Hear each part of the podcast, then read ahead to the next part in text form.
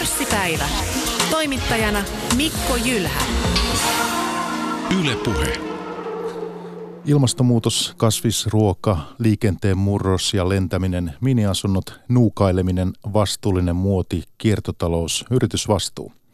Tänään pörssipäivän teemana on vastuullinen kuluttaminen, johon näkökulmia meille tarjoavat tutkimusjohtaja Päivi Timonen Helsingin yliopiston kuluttajatutkimuskeskuksesta, sijoitusjohtaja Mika Leskinen puolestaan S-Pankista ja yksityissijoittaja kolumnisti Merja Mähkä.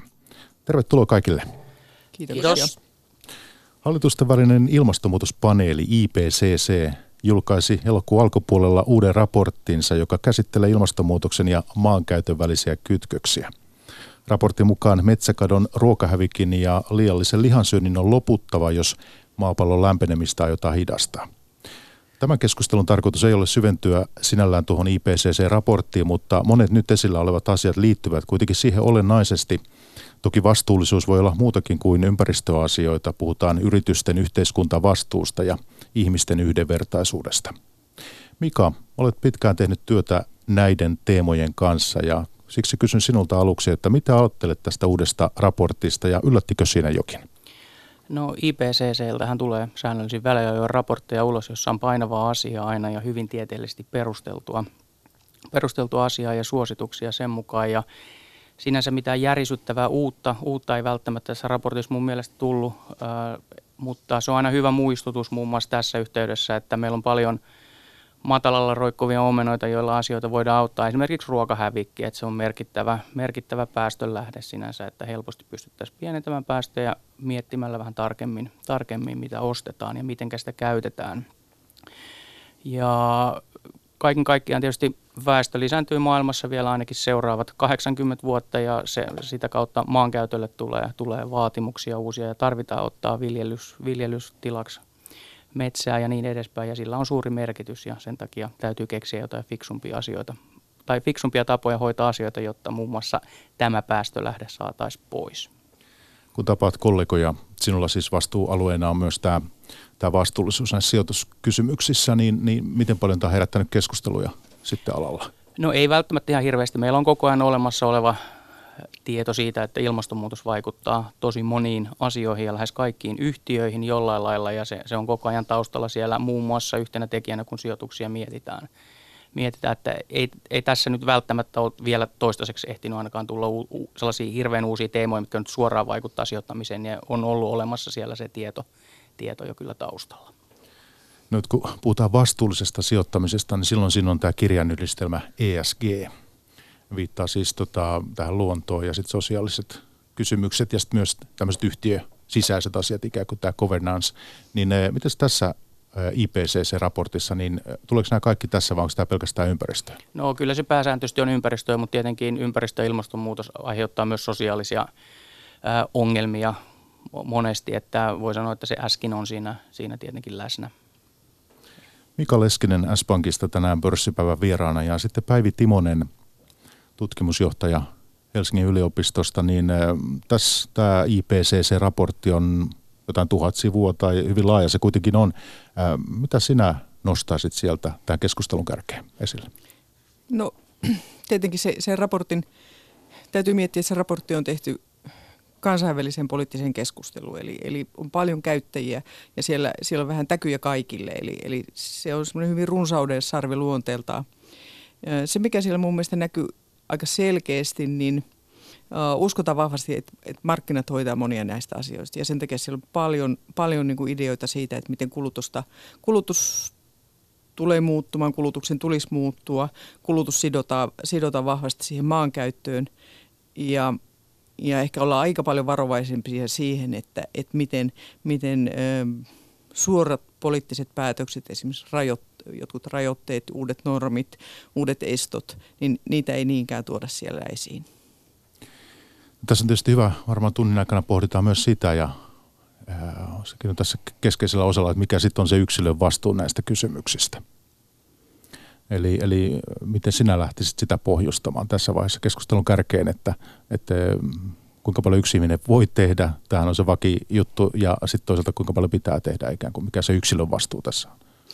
Jos mietitään just vastuullista kuluttamista? No se, se mikä siinä, siinä raportissakin näkyy ja ehkä ylipäätään tässä keskustelussa, niin näkyy se, että, että ajatellaan, että, että yk, nyt me emme enää voi olla egoistisia, uh, emme voi olla pelkästään hedonisteja kuluttajina, vaan me, meidän täytyy miettiä yhteistä hyvää, yhteisen hyvän tekoja. Ja meillähän Suomessa yhteinen hyvä on mietitty tosi paljon uh, julkisen kulutuksen kautta ja että me nyt sitten ollaan itse saatu tehdä aika vapaasti mitä nyt on tykätty tehdä.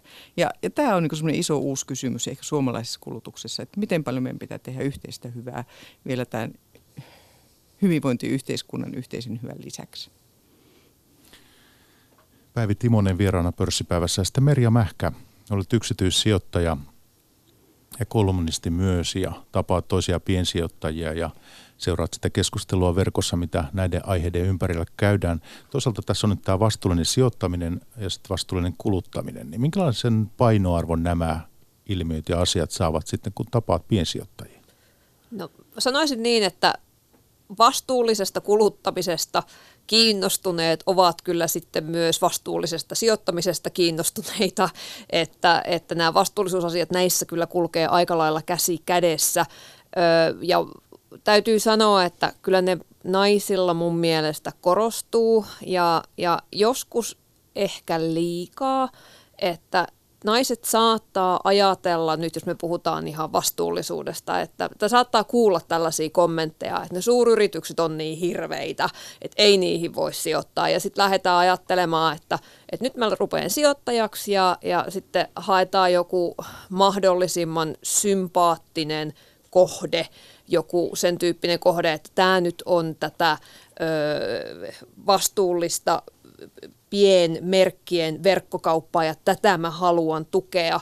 Ja sitten jos me ajatellaan sitten taas niin kuin vähän isommassa mittakaavassa, niin se voi olla, että, tai mä näkisin sen ennemminkin niin, että kyllä ne on niitä suuryrityksiä, jotka sitten taas pystyy tekemään isompaa muutosta ja sen, sen, tämän niin kuin eron tavallaan hahmottaminen siinä, että mikä on sellaista vastuullista sijoittamista ja kuluttamista, mikä tuntuu sympaattiselta ja sitten mikä on semmoista, mikä, millä on niin kuin iso vaikutus, niin tämä on välillä vähän vaikea tämä erottelu.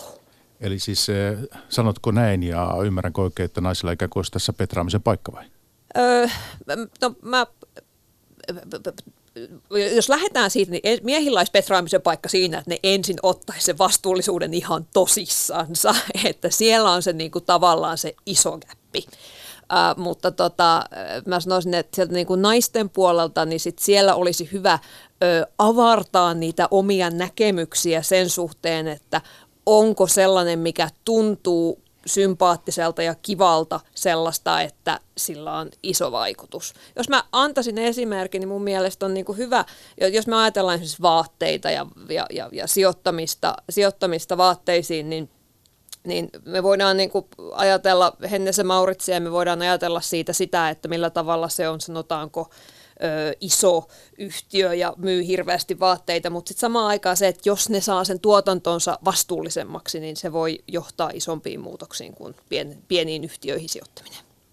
No, tämä, tämä yrityskoko on tietysti aika, aika jännittävä ajatus, koska ihan yhtä me voidaan ajatella, että se mitä, mitä kul, nyt mä puhun ehkä enemmän kuluttajista kuin sijoittajista, kun kuluttajat niin kun lähtee muuttamaan markkinoita. Jos ne lähtee markkinoille sillä ajatuksella, että nyt mä muutan markkinoita, niin tietenkin on paljon helpompi muuttaa sellaista, jonka sä ehkä jotenkin tunnet. Sä haluat, että, että joku tämmöinen vaihtoehto tulee markkinoille. Se ison yrityksen ison yrityksen muuttaminen niin, että sillä olisi joku uusi vaihtoehto, niin minne sä sitten otat yhteyttä jossakin globaalissa yrityksessä. Mutta paikallisessa yrityksessä voit sitten ikään kuin olla vahvasti käyttäjänä kuluttajana muuttamassa sitä yritystä ja yrityksen liiketoimintamallia tai ainakin tarjota vaihtoehtoja. Ja se on ehkä yksi syy siihen, että ehkä ne naiset sitten tunnistaa tämmöisen, tämmöisen niin kuin kuluttaja-aktivismin siinä itsessään, että kun ne lähtee, lähtee puhumaan niistä pienistä yrityksistä ja pienistä paikallisista asioista ja ruohonjuuritason jutuista.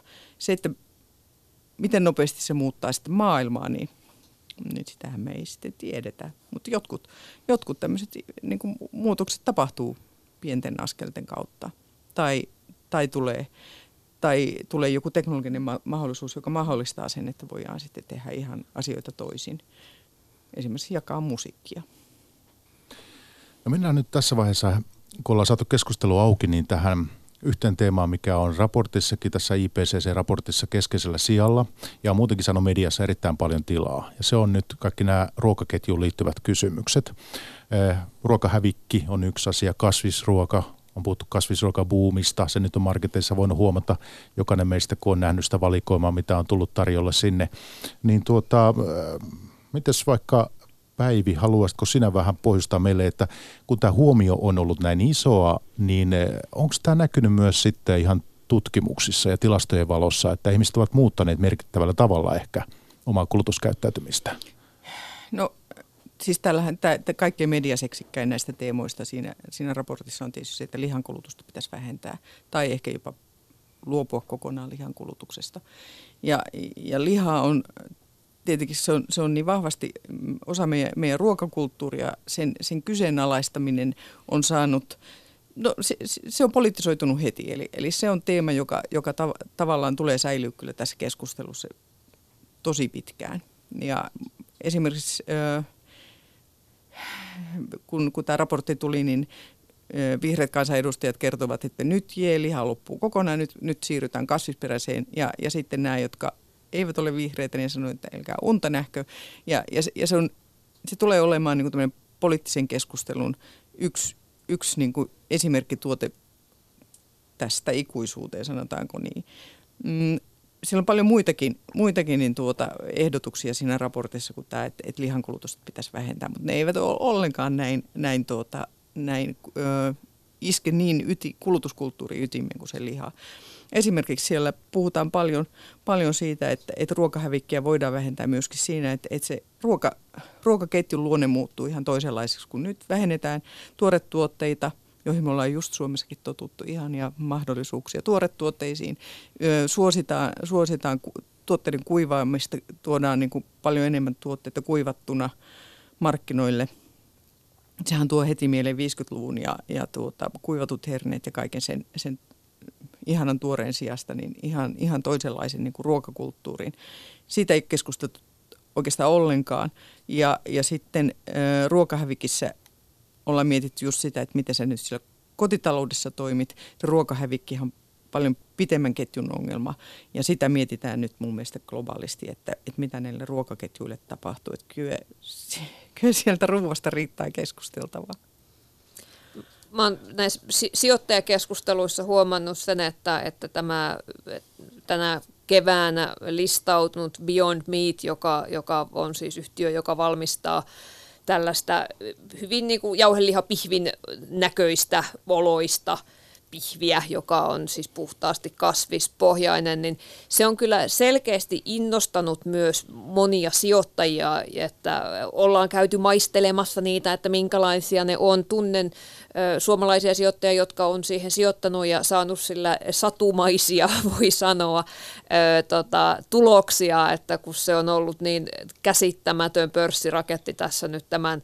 kesän aikana, että, että tota, saattaa olla, että, että sit kun tämmöisiä vastaavia listautumisia tulee, se on ihan selvää, että näitä listautumisia tulee, niin voi olla, että niiden ympärillä syntyy kyllä sitten niinku lisää kohkaamista ja, ja innostusta, kun tota, yksi on jo ollut näin tällainen niinku, tuottoisa esimerkki se on hurja se arvostus, mikä tällä, tällä firmalla, mikä äsken listautui, niin onko se, katsonko oikein jotain 10 miljardia dollaria tai tätä luokkaa, ja kuitenkin firman liikevaihto on siis meidän kotoisen Raision koko luokkaa kutakuinkin, ja olisiko vielä tappiollinen tuloskin näyttää olevan toisella neljänneksellä? Näin se, näin se oli. Se meni just, meni just ohi jostain niin kuin perinteisestä ruokayhtiöstä, joka on ollut markkinoilla iät ja ajat ja kaikki on syönyt niiden ruokia, mutta tämmöistä se on. Löytyykö Beyond Meatia niin nimi kansalkuista? No en ota siihen kantaa, kantaa mutta se on hyvä muistutus siitä, että ää, aina puhutaan siitä, että lihan kysy- kysyntä vähenee tai se pitäisi vähentyä. Sehän ei ainakaan Suomessa tilastollisesti käsittääkseni ole vähentynyt, mutta näiden korvikkeiden kysyntä taas on lisääntynyt. Toki se on varmaan niin kuin kokonaisuutta vielä sen verran pieni, pieni määrä, että se, se ei näy, mutta kun mitä enemmän vaihtoehtoja tulee tarjolle, niin sit se oikeasti mahdollistaa ihmisille siirtymän, siirtymän toisen tyyppisiin tuotteisiin ja uskoisin, että siinä vaiheessa se alkaa sitten näkymään miinusmerkkinä jossain muualla. Tietysti lihakin on monenlaista. katsoin jotain taulukkoa, tilastoa, niin mun mielestä näytti siltä, että Amerikassa esimerkiksi naudanlihan kulutus per henkilö on vähentynyt 1970-luvulta asti melko tasaisesti. Siinä oli joku pieni pomppaus tässä viime vuosina, eli se vähän se trendi oli kääntynyt, mutta siitä huolimatta esimerkiksi ollaan siirrytty huomattavan paljon enemmän siipikarjaan, jolloin taas ihan erityyppiset ilmastovaikutukset naudanlihalla taitaa olla noin kymmen kertaa enemmän vaikutusta, vaikutusta niin kuin päästöihin ja veden käyttöön ja, ja tämän tyyppisiin asioihin kuin siipikarjalla. Sen verran vielä tuosta Beyond Meatista, niin kyllähän meillä löytyy suomalainen esimerkki sitten vuosien takaa, siis kun oli Raisiolla tämä Benecol, siihen liittyy tämmöinen Benecol-huuma silloin aikoinaan ja, ja kurssi kanssa kiipesi aika, aika muista vauhtia. Mutta että, jos puhutaan tässä kuitenkin lihankulutuksessa vielä, niin onko mitä tilastot tosiaan siipikarjalihan kulutuspäivi Suomessakin on kasvanut voimakkaasti. On, ja siis ylipäätään siipi, siipikarjan tuotantoketju on ihan muuttunut, muuttunut niin kuin radikaalisti. On, on oma kasvatusta paljon, on paljon kilpailua. Mm, Suomessa, Suomessa niin tuota, on broileri tehtaita ja, ja tuota, se on vakavaraisia, vakavaraisia, vakavaraisia yhtiöitä siellä ja, ja, ja hyvin keskittynyt niin kuin muutamat tuottajat tekee todella paljon siitä, siitä, tuota, siitä siipikarjan lihasta, jota meillä tehdään. Ja, ja sekin oli vaan sitten, että tuli sellaisia ihmisiä, jotka osas, osas ruveta kasvattaa siipikarjalihaa verrattuna siihen, että, että naudanliha, joka on ollut, ollut sitten sen niin kuin maidon ikään kuin sivutuote vähän, että se, se on hyvin toisenlainen niin kuin tuotantoketju kuin, kuin naudanliha. Vähän samantyyppinen kuin sianliha, jos kasvatetaan niin kuin lihaa syötäväksi. Ei, ei, vaikka, vaikka sen, sen tuota, ilmastopäästöt niin kuin siipikarjassa on, on pienemmät, mutta, mutta ei se mikään ongelmaton ole se siipikarja. Joo, ei varmasti. Mm. M- mutta ei, meillä ei ole lihankulutus mitenkään erityisesti lähtenyt laskuun. Ei se ole vielä tapahtunut. Mitä tutkijat sitä ennakoi? Lähteekö se jollakin perspektiivillä? Onko tässä nyt jotakin pelastusta odotettavissa? Sehän riippuu meistä sitten, mitä syödään. Mm, se, varmaan niin keskusteluihin tulee tällaisia, että annoskoot, niin kuin lihan annoskoot pienenee. Ja nämä, meillä on kuitenkin hyvin vahvasti lounasravintolat, julkisen sektorin tarjoamat ruuat, kouluruoka, sairaalaruuat, tällaiset, niin, niin käytetään vähemmän lihaa niissä annoksissa. Se, se on semmoinen, jolla saadaan aika nopeastikin sitä lihankulutusta muutettua. Ja nämä on tietysti hyvin poliittisia päätöksiä, koska sillä on taustalla sitten, sitten niin tuota, poliittinen keskustelu siitä, että minkälaista ruokaa lapsille tarjotaan, minkälaista ruokaa kuuluu hyvään ravitsemukseen niin kuin sairaille. Mika Leskinen, mites, tuota, millä silmin sinä tarkastelet elintarvikealaa, suomalaista tai kansainvälisesti? No varmasti on murroksessa. Nimenomaan näiden uusien, uusien tuotteiden, proteiinilähteiden myötä tulee muuttumaan, mutta nämä, nämä on valtavan isoja muutoksia, ne tapahtuu hitaasti ja eri puolilla maailmaa. Ne tapahtuu ihan eri, eri sykleissä, mutta kulutus, kulutuskäyttäytymistähän voidaan muuttaa. Äsken kävi ilmi, se on poliittinen päätös, eli kulutuskäyttäytyminen muuttuu, ihmiset haluaa itse muuttaa kulutuskäyttäytymistään tai sitten sitä voidaan ohjata lainsäädännöllä, erilaisilla veroilla – maksuilla, eli se on, se on poliittinen, poliittinen päätös, mutta monessa asiassa myös ihmiset alkaa itse omista lähtökohdistaan muuttamaan sitä kulutuskäyttäytymistä ilmastonmuutoksen vuoksi tai terveyden vuoksi. Ja monesti nämä asiat esimerkiksi elintarvikkeissa menee käsi kädessä, että se mikä on ilmastolle hyvää, niin on myös itse asiassa monien tutkimusten mukaan terveellisempää. Niin siinä mielessä ää, muutosta kyllä tapahtuu, mutta ne on pitkiä. No sen kysyn vielä sinulta, että kuinka mielenkiintoisena tällä hetkellä, kuinka mielenkiintoisia mahdollisuuksia ikään kuin tältä alalta löydät? Vai onko sinun fokus enemmän vaikka teknologiasektorissa? No, mun oma fokus ei ole yksittäisessä yhtiössä tällä hetkellä sinänsä, ää, mutta varmasti mahdollisuuksia löytyy, niin kuin tämä Beyond Meat osoitti sen, että kun tuut suurin piirtein ensimmäisenä, ensimmäisenä listoille jollain tällaisella uudella, uudella tuotteella – jossa yhdistyy jälleen nämä ilmasto- ja terveysvaikutukset, niin, niin menestys on taattu siinä vaiheessa. Päivi, voitaisiin vielä hieman jatkaa ja mä jankkaisin sinulta tätä hommaa, että e, minua kiinnostaa, että siis kun näistä asioista paljon tosiaan puhutaan, niin kuin itsekin viittasit, niin näkyykö sitä miten niissä numeroissa? Mitä tietoa meillä on siitä, että miten tämmöinen kasvisruoan ostaminen marketteista niin ja, ja lounaspaikoissa niin on kehittynyt?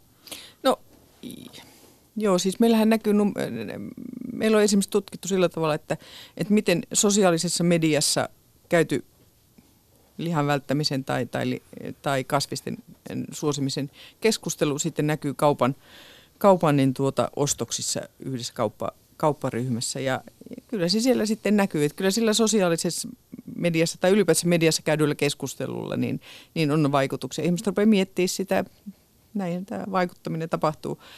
Ja, ja tuota, tunnistetaan vaihtoehtoja, kokeilla, siis tämmöinen kokeil, jos, jos paik- jos sinne vaihtoehdoksi tulee jauhelihalle, niin jauhe, en ole sanottu jauhelihan korvikkeita, mutta siis uudenlaisia, uudenlaisia tuotteita, jotka toimii kuin jauheliha, mutta eivät ole lihaa, niin sitten ajatellaan, että joo, mä haluan kokeilla tätä. Siis ei sen takia, että välttämättä vältettäisiin lihaa, mutta ollaan kiinnostuneita, olla, ollaan niin kuin uteliaita kuluttajia. Ja, ja sitten jos se, se kokemus, kuluttajakokemus on mukava, onnistunut ja sitten siihen vielä tulee tämmöistä niin julkista painetta tai, tai yhteisöllistä painetta, että, että sun pitäisi vähentää lihan käyttöä, niin kyllä ne, kyllä ne sitten muuttuu. Se, että miten, miten nopeasti ja miten pysyvästi, niin, niin, niin ei, se, ei se yksittäisen ihmisen päätös niin kuin näy hirveästi kaupan tilastoissa, mutta sitten 10 000 ihmisen päätös näkyy. Pörssipäivä menossa ja puhutaan tänään vastuullisesta kuluttamisesta ja yksi osa tai keskeinen osa tätä raporttiakin, mikä tässä elokuussa saatiin ulos, niin on siis eh, metsäkadon lopettaminen, sen lisäksi turvemaiden hiilivarastojen suojelu ja vielä hiilinielujen kasvattaminen. Tässä on nyt siis eh, myös tekemisissä siis metsäteollisuuden kanssa ja, ja muovista yritetään päästä eroon ja EU-sakin on keskusteltu muoviverosta. Eh, Mika, mitä sinä ajattelet metsäteollisuudesta niin vastuullisuusnäkökulmasta? Kaikki sellaiset toimialat, jotka on tekemisissä maankäytön kanssa, niin on, on tietenkin asian ytimessä ja metsäteollisuus on pitkään ollut tekemisissä ympäristö, ympäristöasioiden kanssa. Heillä on ollut omat, omat ongelmansa, omat haasteensa ja he ovat hienosti, hienosti vastanneet niihin ja ylpeästi voi, voi kehua suomalaisia metsäyhtiöitä muun muassa tällaisten biopohjaisten tuotteiden kehittämisestä, eli siellä on koko ajan uusia – uusia aiheita ja suuntauksia tutkinnassa ja osin jopa vähän kaupallistettu, mutta silloin kun kuitenkin heidän pää, päätehtävä on tai päätuote on vielä paperi tai kartonki tai, tai, tai vastaava, niin ollaan tekemisissä sen puun käytön kanssa ja he tarvitsevat paljon puuta, eli se ei varmaan häviä mihinkään se, äh, miten sanoisi, epätietoisuus tai meillä on asiantuntija A, joka sanoo, että kaikki, kaikki menee hyvin, sitten meillä on asiantuntija B, joka sanoo, että ka- mikään ei mene hyvin, sen me, suomalaisten metsien käytön kannalta, niin se on, se on vaikea tilanne, tilanne ulkopuolisesti arvioida, että miten se, se oikeasti se tilanne on. Eli varmasti he tulee olemaan, miten sanoisi, kipupisteessä tai fokuksessa pitkälle tulevaisuuteen tämän, tämän metsien käytön kanssa. No hei, pari juttua. Niin yksi on se, että tiedän, että metsäyhtiöt ovat myös osa niistä, ei tietenkään kaikki, mutta osa on myös merkittäviä metsänomistajia. Ja esimerkiksi Stora Enso on tänään äskettäin tehnyt Ruotsissa merkittävän järjestelyn tähän liittyen ja hankkinut itselleen lisää metsää. Millaiset nämä metsäomistukset, niin miten nämä näyttäytyy teidän mielestä ja niin kuin vastuullisuusnäkökulmasta? Mihin yhtiöt tietysti haluaa turvata oman puuhuoltonsa, saa puuta ja, ja varmaan kilpailukykyinen hinta kaikki tämä, mitä liittyykö siihen muutakin? No toivottavasti muuta kuin puuhuolta, koska silloinhan se olisi nimenomaan, se on lähellä kartellia, eli, eli tavallaan se, että ne lähtisi rakentaa sellaisen, semmoisen ketjun, jolla, jolla niin, niin kuin oman, oman metsän tuotolla niin kuin kilpailuttaisiin muita puuntuottajia. Mä ainakin odotan, että, että isot metsäyritykset niin, niin tuota, hankkii metsäpohjaa sen takia, että ne pystyisi tekemään sitä, sitä niin kuin hiiliniulutyötä isossa mittakaavassa ja kunnianhimoisesti. En mä tiedä, siis mä en ole Stura Enson, Stura Enson kauppuja katsellut nyt viime aikoina, mutta, mutta tuota, ison yrityksen mahdollisuus esimerkiksi ennallistaa, ennallistaa niin kuin turvemaita on ihan toista kuin suomalaisten pienmetsäomistajien. Sä asetat vähän niin kuin toiveita ja painetta siihen suuntaan. No joo, siis kuluttajahan ei nyt ihan hirveästi voi tähän, tähän metsäpuoleen muuten, siis se on siellä ketjun jossakin kaukana, että verrattuna siihen, että, että, että kuluttaja on aika helppo keskustella lihasta, mutta tästä, tässä metsäjutussa niin, niin kuluttaja on aika, aika niin kuin, ehkä hampaaton verrattuna sijoittaja, joka voi lähteä käymään keskustelua. Ja, ja, ja sitten sen takia se politisoituu heti, eli se, siis siellä tällä hetkellä, niin, niin mikään esimerkiksi metsäsertifioinneista ei ota tällaiseen kantaa, että kuluttaja nyt voisi ihan hirveästi sertifioinnin kautta pohtia sitä, että nyt nämä on hoitanut hiilinieluasiat hienosti, jolloin, jolloin se tulee niin kuin aika toisenlaiseksi keskusteluun. Sinänsä kyllä, mä tavoitan tuon, mitä olet sanomassa, mutta toisaalta jos miettii sitä, että otetaan vaikka jotkut tämmöiset pikaruokaketjut tai muut, mitkä on suoraan niin kuin kuluttajan kanssa tekemisissä, niin vaikka vaikka vaatekauppa. Niin se, että heillä on kassi, jossa on tämmöinen jotakin kierrätysmerkintöjä, kierrätyspaperia hyödynnetty ja muuta, niin nämähän voi olla myös niin kilpailuvaltteja suoraan ikään kuin se suhteessa siihen kuluttajaan. Halutaan, halutaan viestiä, että me, meille nämä asiat on tärkeitä. Tämä sillä tavoin tulee ehkä uudella tavalla lähelle kuluttajaa, vai ajattelenko mä nyt jotenkin? No, nyt sä oot aika toiveikas. Kyllä se, kyllä se pakkauksen osuus siinä, kuitenkin siinä ostopäätöksissä on aika pieni. Et, et tuota, va, vaikka kuinka ajateltaisiin, että joo, että nyt, nyt se pahvipakkaus niin se, se, sillä saadaan niin hieno kertosysteemi, tai että sen neitselliseen kuituun ei tarvitse enää ikinä palata ja näin, niin en mä usko, että se siihen ostopäätökseen tosi, tosiaan vaikuttaa.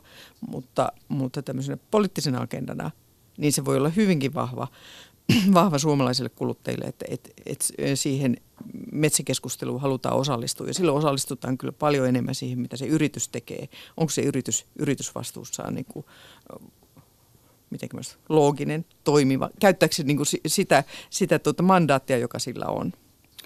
Niin, näkisin kyllä, että metsäyhtiöille metsäomistus on puhtaasti raaka-ainevarasto ja kysymys on se, että kuinka vastuullisesti sitä käytetään. Siinä on se hyvä puoli, että se raaka-ainevarasto sitoo hirveän ison määrän hiilidioksidipäästöjä koko ajan silloin, kun se on varastona ja, ja jossain pitää tasapainoilla, että paljonko sitä voidaan hakata. Ja tämä on just tämä keskustelu, mihin viittasin aikaisemmin, että Suomessa ei ehkä ihan olla yksimielisiä siitä, että, että miten, miten tämä asia on. Niin, piensijoittajana on aika vaikea näitä asioita arvioida. Mä tarkistin tuossa äsken, että Esimerkiksi tänä vuonna UPM on valittu niin maailman sadan vastuullisimman yhtiön joukkoon tämmöinen Corporate Knights-lista, joka on käsittääkseni kohtuullisen arvostettu. Et se on aika kova suoritus suomalaiselta metsäyhtiöltä olla siellä tota, sadan joukossa, olisiko se ollut 29. Että, että, Oletko omistaja? Olen kyllä. niin, ja ja, ja, ja, ja tota, sit mä lähden niinku siitä, että ok, että tämä on varmaan aika hyvä, kun, kun tota, tämä tällä listalla nyt on. Öö, nyt sitten tässä tulee mieleen myös tämä, puhutaan kartongista ja pakkaamisesta, niin tämä verkkokauppa. Äärettömän suosittua nykyisin ja puhutaan kivijalkakaupan niin alamäistä ja kaikesta. Niin onko meillä tästä nyt jos mietitään näitä, tätä logistiikkaketjua, tilataan sieltä ja täältä ja, ja on, on toimitukset ja pakkaamista kaikki, niin miten ekologista tämä on nyt sitten? Onko tämä takapakkia ikään kuin jotenkin? No en, en usko. en mä usko, että se nyt ihan hirveästi takapakkia. Siis se, siis, toki se tekee sen, siis se tekee kuluttajille aivan valtavan vaihtoehtojen määrän. Se vapauttaa suomalaiset kuluttajat hyvin pieniltä markkinoilta hyvin suurille markkinoille. Ja, ja se on niin kuin itseisarvo sinänsä, eli se on kuluttajien suvereniteetin kannalta tärkeää, että tämmöinen, tämmöinen tuota, on mahdollista, siis – ihana mahdollisuus. Se, että miten, miten paljon sitten, sitten tuota, kulutus muuttuu ja tuleeko kulutuksessa, miten, miten paljon ihmiset, ehkä niitä pakkauksien sijaan, niin voisi miettiä, että miten paljon se tulee sitten semmoista kulutusta, että sä ostat tavaroita, joita sulla ei ole koskaan käyttöön, et rakasta niitä, ne ei ollutkaan sopivan kokoisia. Ja niillä on paljon isompi niin kuin ympäristövaikutus sillä ikään kuin hukkaostamisella kuin sillä pakkauksella mun mielestä. Mutta ihanaa, kun on tullut verkkokauppa. Joo, tähän liittyy tietysti monia aspekteja, mutta yksi mielenkiintoinen asia, mitä ei monesti tule ajatelleeksi, on jos tuhat yksikköä jotain tuotetta myydään kaupassa ja se toimitetaan sinne kauppaan isossa laatikossa, tai se tuhat yksikköä lähetetään tuhannelle ihmiselle verkkokaupan kautta, niin pakkausmateriaalia kuluu hurjan paljon enemmän tässä verkkokaupan tapauksessa. Toinen aspekti, minkä voisi ottaa vielä huomioon, on se, että tota, on tullut myös niinku käytettyjen tavaroiden verkkokauppa. Tällä hetkellä tori.fiin kautta kiertävän tavaran arvo on suurempi joku Stockmannin, mikä on ihan älytöntä, että et, et se, että me myydään niin kuin jo ostettuja tavaroita ja, ja, ja tähän ei tietenkään olisi mahdollista, jos asioita ei voisi kätevästi postittaa paikasta toiseen. Toki se vaatii jonkinlaista, jonkinlaista tota pakkaamista sitten sekin, mutta tota, Mutta se on niin kuin hyvä huomioida tässä verkkokaupassa, että se ei suinkaan ole enää sitä pelkästään sitä, että ostetaan vaan kaupasta, vaan tämä niin kuin, niin kuin, niin kuin toinen markkina kasvaa koko ajan. Se olisi kiinnostava sijoituskohde myös, jos pääsisi sellaiseen sijoittamaan järkevästi. Ja näitähän on yrityksiä, jotka siis tekee tätä, että, että tietysti vaikka eBay esimerkiksi on mm. tässä esimerkki niin onkin, tämän tyyppisiä. Otit Merja tuossa tuonne käytettyjen tavaroiden myynnin esiin, niin eh, nyt sitten tämä rahankäyttö ja nuukailu ja tämmöinen. Tämähän on ollut paljon kans, ja niin kuin kasvisruoka, niin saanut paljon mediatilaa. Niin mitäs Päivi, tilastot ja, ja tutkimukset kertoo siitä, että kun konmarittaminen ja muu on ollut paljon esillä, niin onko tässä suhteessa jotenkin vähempi kuluttaminen, niin tukeeko joku sitä käsitystä, että taas nyt kysyn enemmän valtavirtaa? Mm, tai, tai että kulutus olisi vähentynyt. Se Nimenomaan näin. No mun mielestä siis ei. Siis luultavasti ihmiset on siirtynyt paljon enemmän palveluihin. Kyllähän verkkokaupassakin täytyy muistaa, että, että eihän siellä suinkaan liikytty vain materiaaliset tavarat, vaan siellä on suurin osa siitä kaupasta tehdään digitaalisina tuotteina. Eli siellä on digitaalisia palveluita ja, ja niissä, niissä on sitten niin kuin tosi isot voitot ja tosi, tosi hyviä sijoitusmahdollisuuksia, jos miettii sitä, että, että missä se raha tulee ehkä jatkossa liikkuu. Eli, eli se sellainen, niin kuin, me kuitenkin vielä nähdään kulutus hyvin pitkälti tämmöisenä niin kuin materiaan kulutuksena ja sehän ei pidä ollenkaan enää paikkaansa. Ja, ja verkkokauppa tuo se mun mielestä hienosti esiin sen, että, että, että siinä on koko ajan tulee koko, niin kuin, tosi paljon palveluita, joihin me käytetään rahaa. No, sitten tämmöinen kierrätys, niin, niin kuin kierrätys vaikka, vaikka on, siis tori.fi on todella niin kuin iso ja tärkeä, tärkeä paikka, niin, niin tämä tällainen lähiyhteisöjen kierrätys on kuitenkin ehkä se kaikkein toimivin ihmisille tärkein ihmisille niin kuin yleisin paikka kierrättää. Eli ne lastenvaateringit ja, ja tuota, erilaiset niin kuin tuoteringit, niin kuin se paikallisuus tulee siinä tosi tärkeäksi. Ja, ja ne on ehkä semmoisia, joista me ei niin hirveästi tiedetäkään. Että me ruvetaan vähän tutkimaan sitä, että mitä, mitä siellä oikeasti tapahtuu, että mitä me, mitä me nyt kierrätetään. Ja meidän täytyy olla aika avaria pohtiessamme verkkokauppaa mun mielestä. Mä ottaisin kiinni siitä nuukailusta mistä tuossa oli, oli puhetta, niin mä oon huomannut, että sijoittajapiireissä on tällainen tietynlainen porukka. Mä kuuluisin kyllä itsekin, joka, joka on niinku, jollain tavalla siirtymässä kohti sellaista, voisi puhua postkonsumerismista, että kaikenlaista tässä on jo niinku kokeiltu ja nähty ja tavaraa on ollut, ja sitten mennään ehkä niinku enemmän sellaiseen suuntaan, että ollaan kiinnostuneet siitä, että mitä mä voin tehdä tällä mun omalla ajallani esimerkiksi, ja sitten halutaan, sanotaan, kasvattaa tällaista taloudellista liikkumavaraa sitä varten, että voisi sitten saada enemmän sitä aikaa tehdä asioita, kun taas niin kuin jotenkin kuluttaminen alkaa, tai sanotaan tavaroihin, tavaroiden nostaminen alkaa olla vähän jotenkin vanha-aikaista. Mitäs Mika, mitä sä ajattelet tällaisesta näistä teemoista, säästäväisyydestä, nuukkailusta, minimalismista? No, olen, olen toki huomannut sosiaalisessa mediassa, mediassa aktiivisesti mukana olevana, niin äh, on, on yhä enemmän ihmisiä, jotka, jotka puhuu tämän puolesta ja ehkä se on myös kulutustottumukset ehkä muuttuu, kulutetaan järkevämmin. Se ei välttämättä tarkoita, no samalla se usein tarkoittaa vähemmän, mutta ostetaan sitten ehkä laadukkaampaa tavaraa, joka kestää sitten kahdeksan vuotta sen kahdeksan kuukauden asemesta ja näin, että varmasti, varmasti muutoksia tapahtuu tässäkin yltäkylläisyyden keskellä kaikilla. Päivin puheenvuorosta saisin käsityksen, että mikään laaja joukkoliike tämä ei kuitenkaan nyt ole.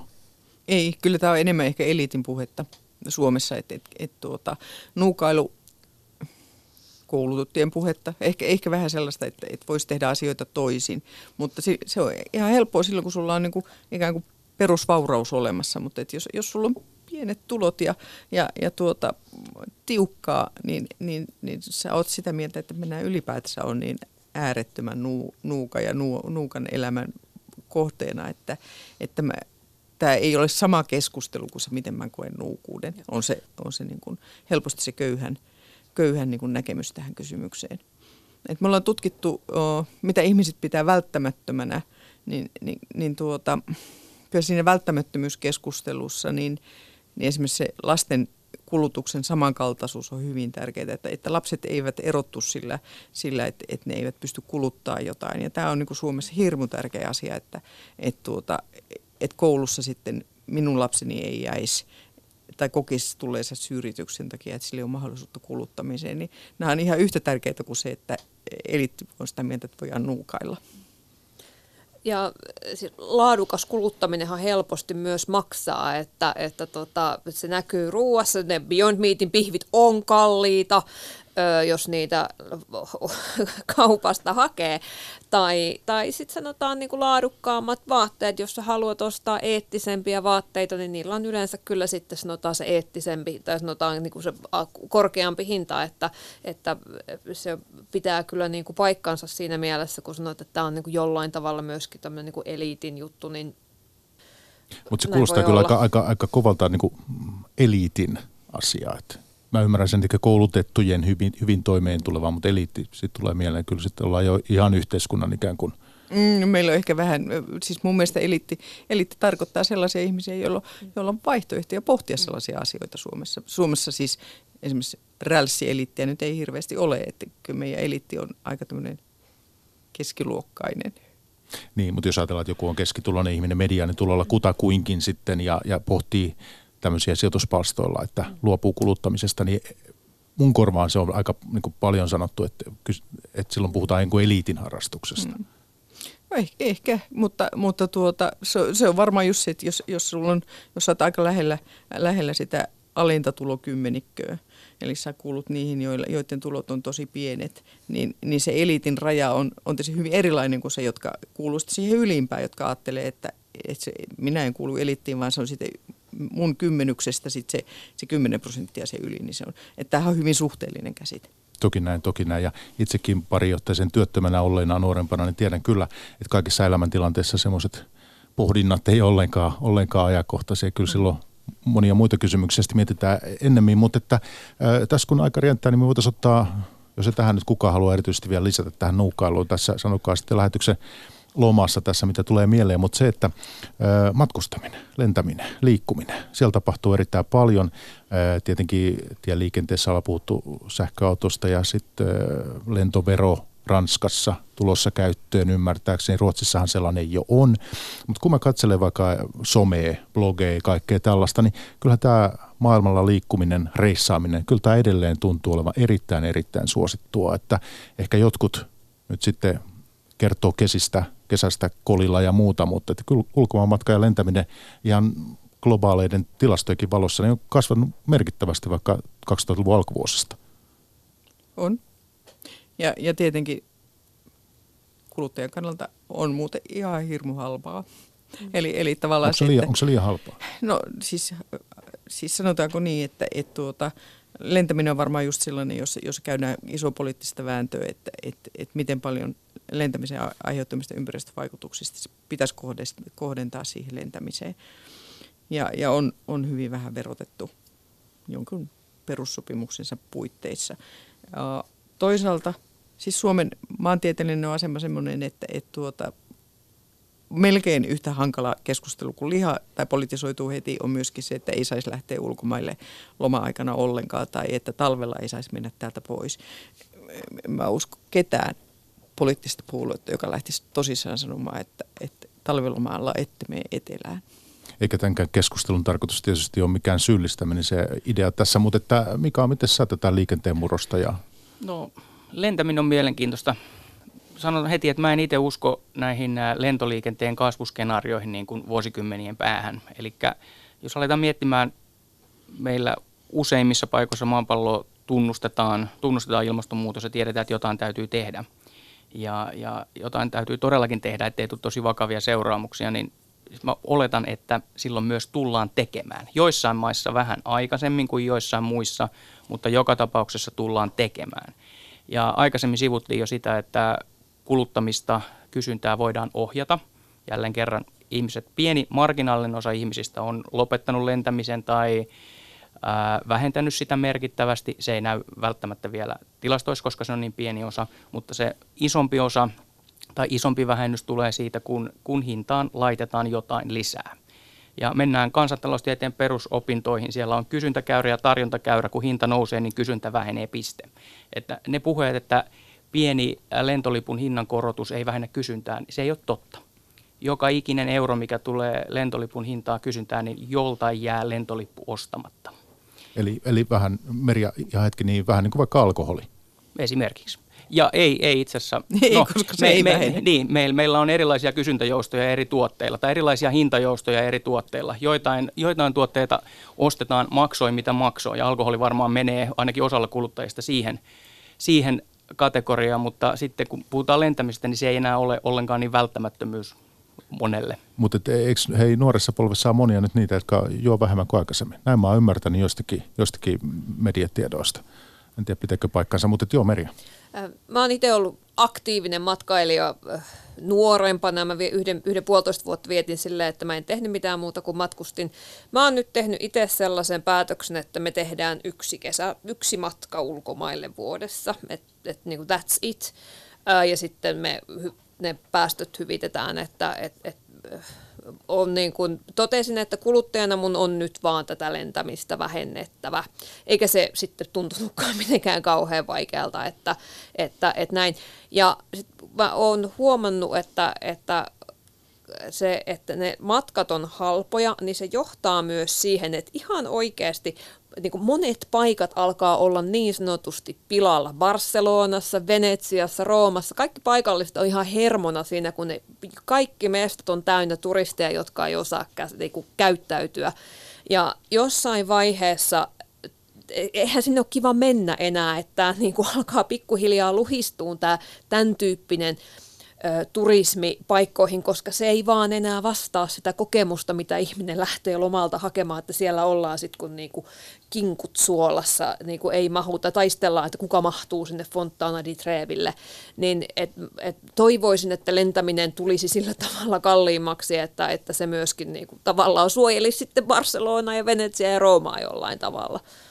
Sitten sen verran äskeistä takaisin, että totta kai lentoliikenteelläkin on mahdollisuus säilyttää asemansa teknologisen kehityksen avulla. Eli todennäköisesti aikaisemmin kuin vielä luullaakaan, niin meillä on sähkölentokoneita ihan kuljettamassa isoja määriä ihmisiä, tai sitten polttoainevaihtoehdot tulee uusia. Eli tämäkin on hyvä esimerkki, että siinä vaiheessa kun ohjataan sitä, sitä kuluttajaa, niin myös yritykset keksii ratkaisuja, ratkaisuja niihin. Ja, ja tota, moni voi olla sitä mieltä, että ei kuluttaja kuulu ohjata, mutta meillä on valitettava tosiasia, että taloustieteessä käytetään termistöä negatiiviset ulkoisvaikutukset. Moni aktiviteetti aiheuttaa näitä negatiivista, negatiivisia ulkoisvaikutuksia, ja niin kauan kuin niillä ei ole hintaa niillä negatiivisilla vaikutuksilla, niin silloin se ei se kulutus ohjaannut oikein sen paikkaan. No sen Merja tarkennuksena vielä tuohon, että sinä olet jo maailman nähnyt ja me ollaan aikuisia mm. ihmisiä tässä kaikkia. Tällä tavoin ollaan kuka missäkin matkailuja kuinka paljon, mutta että entä lasten kohdalla? Koska heillä, ikään kuin, he, heillä ei kaikkia niitä samoja kokemuksia vielä ole. Joo, tota, mä toivoisin heille junamatkailua Euroopassa, semmoista perinteistä, mitä tehtiin 70-luvulla ja 80-luvulla, kun reilattiin. Ja... Että, et toivottavasti tota, se sieltä palaa, että, että reilaaminenhan on ollut ihan super kallista verrattuna näihin halpalentoihin, että et, et, ne halpalennot on ollut niin kuin, iso mullistaja tässä Euroopassa, niin ylipäätään täällähän lennot on, niin kuin, ja Aasiassa ne on myös niin kuin, tosi halpoja, mutta että se on ihan normaalia, että ihmiset voi lähteä Berliiniin viikonlopuksi, voidaan lähteä yhdelle keikalle katsomaan jotain ja tulla niin kuin aamulla takaisin. Ja kyllähän meidän niin kuin näitä olisi hyvä tässä miettiä, että niin kuin itse kunkin tykönä, että onko se tarpeellista lentämistä. No onko tämäkin Päivi tällaista eliitin puhetta, mm. hyväosaisten puhetta?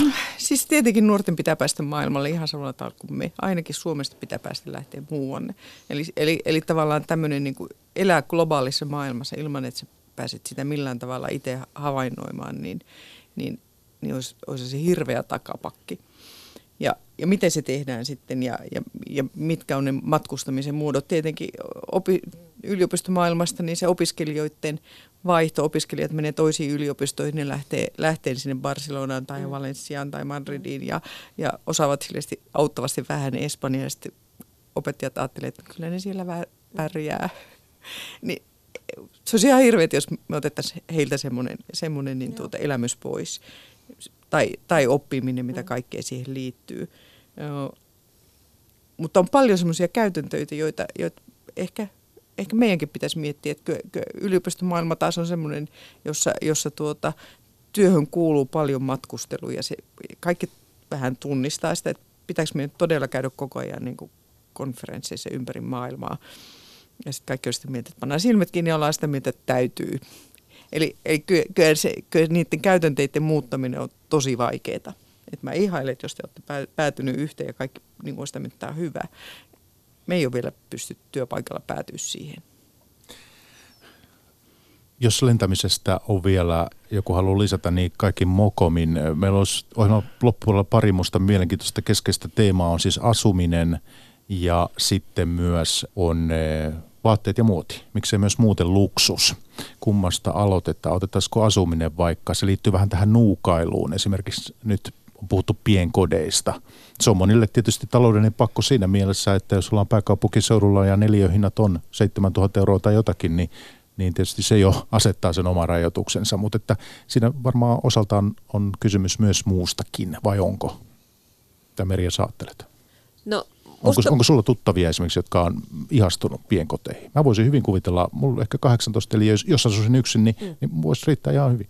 Mun mielestä ne, pienko, musta ne pienkodit on ihan mahtava idea. Mä en ymmärrä lainkaan tätä keskustelua niistä, että ne olisi jotenkin ahdistavia ihmisille. Mä oon itse asunut pienessä kodissa aikoinaan 24 ja, ja hyvin meni opiskelijana.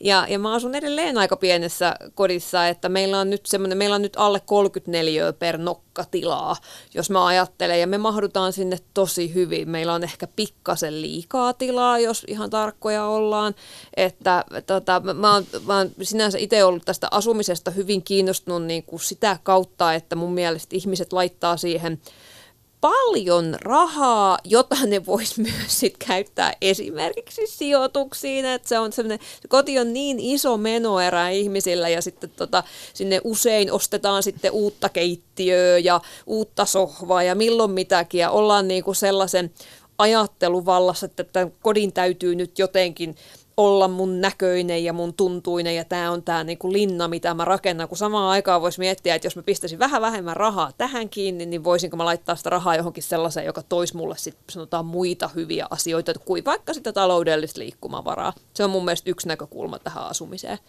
No, no tietenkin tässä omist, siis omistusasumisessa, jos me ajatellaan sitten, niin, niin se, on, se on ollut vaan Suomessa niin kuin ihan mieletön, mieletön sijoitus nimenomaan pääkaupunkiseudulla. Eli, eli se, se on myöskin vähän ehkä vienyt meitä harhaan siinä ajatuksessa, että, että, että se, se asunnon omistaminen ja, ja, ja hyvä asunto ja, ja siihen liittyvä kaikki niin on, on niin kuin suuri, suuri tämmöinen ää, vakavaraisuuden lähde. Ja niinhän se onkin ainakin hyvillä postinumeroalueilla Helsingissä, mutta sehän on nyt tapahtumassa semmoinen iso jako, että sitten muualla ei ehkä ole ollenkaan enää tällaisena.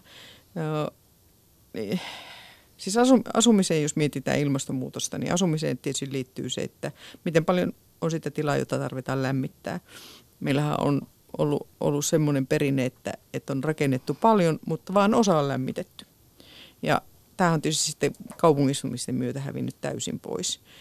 Ja, ja tämmöinen, että meillä olisikin eri lämpöisiä tiloja ja, ja olisi mahdollisuus tällä ehkä teknologisesti ohjata sitä, että, että tuota asuntojen, asuntojen lämmitykseen tarvittaisiin ihan huomattavasti vähemmän energiaa kuin tällä hetkellä, niin, niin sellaista toivos, toivoisi niin kulutustutkijan, että tällaista tapahtuisi. Sitten, sitten ylipäätään se asunnon sitoma hiili, eli, eli se, että pystytäänkö se, onko se miten puupohjainen, miten paljon sinne pystytään käyttämään puuta, joka sitten on, on tämmöinen hiilinielu ja, ja se hiili säilyy siellä, niin, niin niin tämä, on, tämä voisi olla mun mielestä myöskin sen Stura on ihan semmoinen iso juttu, että, että me suomalaiset metsäteollisuusyritykset auttaisi kuluttajia uh, toteuttaa tämmöistä, tämmöistä niin kuin kestävää elintapaa myöskin asumisessa. Että on, siellä, on, siellä on paljon tapahtumassa.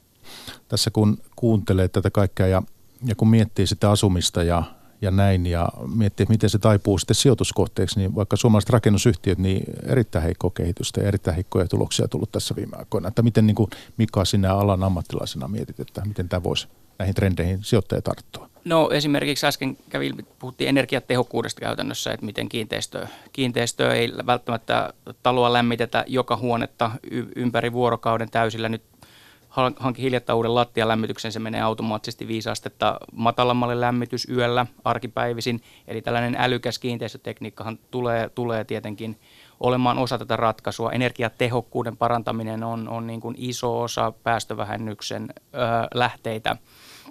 Ja esimerkiksi tällaisiin yhtiöihin tutkimalla, kuka tekee tällaisia laitteita, joilla voidaan säästää energiaa vaikkapa kiinteistöissä. Että se ei välttämättä tarvitse rajoittua siihen rakennusyhtiöön se, se tutkailu, joilla on omat haasteensa. Meillä on aikaa nyt vähitellen klousata keskustelua, mutta esimerkiksi tämä vaatepuoli, siitä mun tekee vielä mieli kysyä, että Mika, kun olet vastuullisuus, vastuullisuusasioiden kanssa niin paljon ollut tekemisissä, niin se, että vaateteollisuudessa on puhuttu paljon siitä, että siellä on huonot työolot ja palkat on pienet ja jopa vaaralliset työolosuhteet, niin onko siellä tapahtunut positiivista kehitystä sitten? Onko esimerkiksi tämä, kun me ollaan puhuttu vastuullisesta kuluttamisesta, niin onko se aiheuttanut jotakin painetta sitten? Onko se tullut sijoittajien puolelta miten?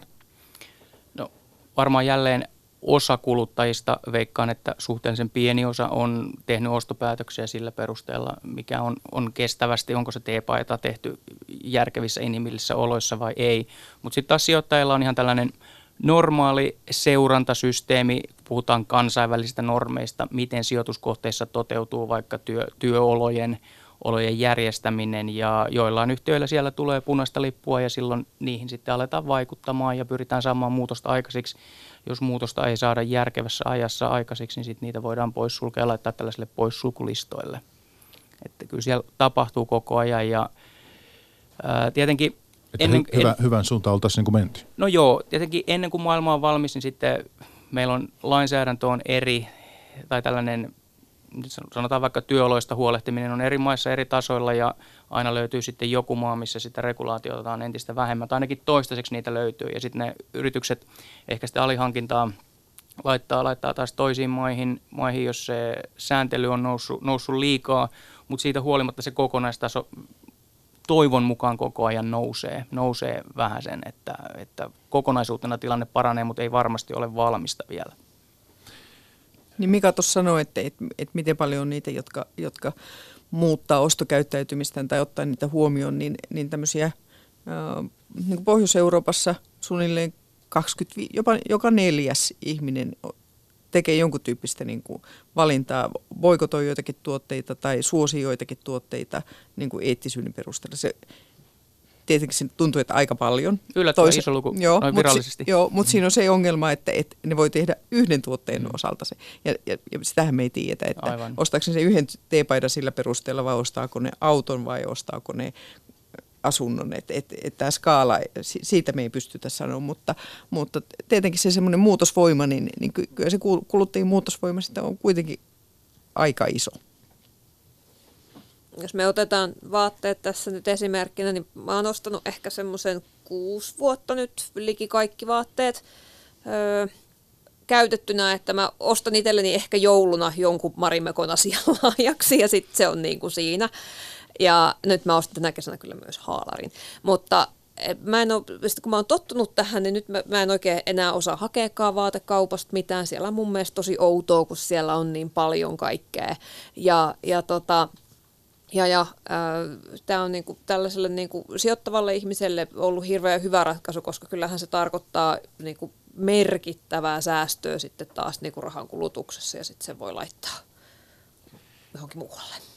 Ja kun vaatteista puhutaan, niin siellä on myös tämä turkistarhauskysymys. Norjahan nyt kesällä itse asiassa kielsi turkistarhauksen, että, että tota, sekin on yksi asia, eläinten hyvinvointi, ää, ihmisten välinen tasa-arvo ja sosiaalisuuskysymykset, yritysvastuun kysymykset. Tässä on aika monta, monta että ei pelkästään ilmastoteemaa. Mutta onko tämä ilmastoteema sitten semmoinen, että kun se, se on nyt tässä päällimmäisenä kuitenkin? No, ihmisten no, huolissa. Ja... No jos vihreältä kysytään, niin kyllähän eläinten hyvinvointi varmaan nousee sitten ihan ykköseksi, jos, jos, jos pohditaan näitä, niin, niin tuota, Su- Suomessa on varmaan paljon ihmisiä, jotka on hyvin pettyneitä, että, että ei ole saatu turkistarhauksen kieltoa. Ja sitten on toisaalta niitä, jotka on hyvin tyytyväisiä, että Suomi nyt ei ole ollut ykkösenä, mutta kyllä suhde turkiksiin, no harva meistä nyt enää lähtisi minkkiturki päälle niin kadulle, sanotaanko niin, että kyllä suhde turkiksi on muuttunut aika nopeasti Suomessakin. Hyvä, ollaan päästy nyt loppusuoralle tässä keskustelussa mä sen vielä kysyisin, kysyisin tota Mika sinulta, että mi, mihin sinun nyt, jos on vastuullisuuskysymyksistä kiinnostunut, on se sitten kuluttamisen puolelta tai vastuullisesta sijoittamisesta, niin minkälaisia mielenkiintoisimpia mahdollisuuksia sinä sieltä itse olet löytänyt tai, tai mihin sinun huomiosi kiinnittyy? No sijoitan itse aika paljon rahastoihin ja, ja tota, tiedän, tiedän, että ne rahastot, joihin sijoitan, niin niillä on kattava vastuullisuusprosessi ja sitä kautta pystyn niin kuin luottamaan siihen, että tulee, tulee niin kuin tämäkin aspekti täytetyksi, täytetyksi siinä. Ja yleisesti, jos puhutaan, mulla on hyvä tämmöinen, olen käyttänyt tätä aikaisemminkin, mutta jos mietitään sijoittamista yhteen yhtiöön, niin miettii, että onko sen yhtiön tekemä tuote osa ongelmaa vai osa ratkaisua. Ja siitä lähtee sitten ajatusmaailma menemään eteenpäin, että mitenkä jos se on osa ongelmaa, niin onko sillä negatiivisia vaikutuksia se yrityksen myyntiin tulevaisuudessa, vaikka ilmastonmuutoksesta johtuen tai jostain muusta, muusta asiasta, tai sitten toisinpäin, jos se on osa ratkaisua, niin onko sillä mahdollisesti hyvät kysyntänäkymät ja sitä kautta tekee siitä mielenkiintoisen sijoituskohteen. Entä Merja, miten sä aiot kääntää tuotoksi kaikki nämä asiat, mistä tänään on puhuttu? Hyvä kysymys. Tota, mä yritän mun sijoituksissa katsoa ennen kaikkea sitä, että mä voisin olla kuitenkin sille ylpeä siitä, että minkälainen se mun salkku on. Että mä, mä koen, että on hirveän vaikea lähteä tekemään kovin syvällistä ESG-analyysiä tällaisena niin kuin yksityissijoittajana. Mä kuitenkin haluan tehdä suoria osakesijoituksia, vaikka tässä kohtaa voi olla, että se rahastosijoittaminen olisi niin kuin simppelimpi ratkaisu. Toi Mikaan mainitsema maksiimi on tosi hyvä siitä, että ongelma vai ratkaisu, mutta mä, mä mä, mä, mä yritän edetä jotenkin sellaisella, sanotaanko, mä luotan semmoisen niin tietynlaisen niin eettiseen kompassiin, että, että, että mä nyt seuraan, että ne uutiset on kunnossa ja käyn, käyn yhtiökokouksissa kuuntelemassa, että mi, miten täällä nämä asiat niin kuin oikeasti on ja, ja, ja, ja, ja uskon toisaalta siihen, että niin kuin hyvät eettisesti toimivat yhtiöt myöskin pärjää tulevaisuudessa. Ne on sen takia hyviä sijoituskohteita. Entäs Päivi, kun, kun kaikkea tämän alan tutkimusta niin kun seuraat, niin, niin sieltä kuitenkin avautuu niitä väyliä ikään kuin mihin ihmiset ovat menossa ja, ja, ja, ja niitä suuntia, että mitkä ne tulevaisuuden kulutustrendit ovat. No yksi tapa löytää kulutustrendejä on mun mielestä se, että katsoo, että mistä asioista tulee, tulee niin kuin suuria kiistoja. Kyllä kiistat on, on ihan keskeinen kohta niin kuin tunnistaa sitä, että mikä muuttuu.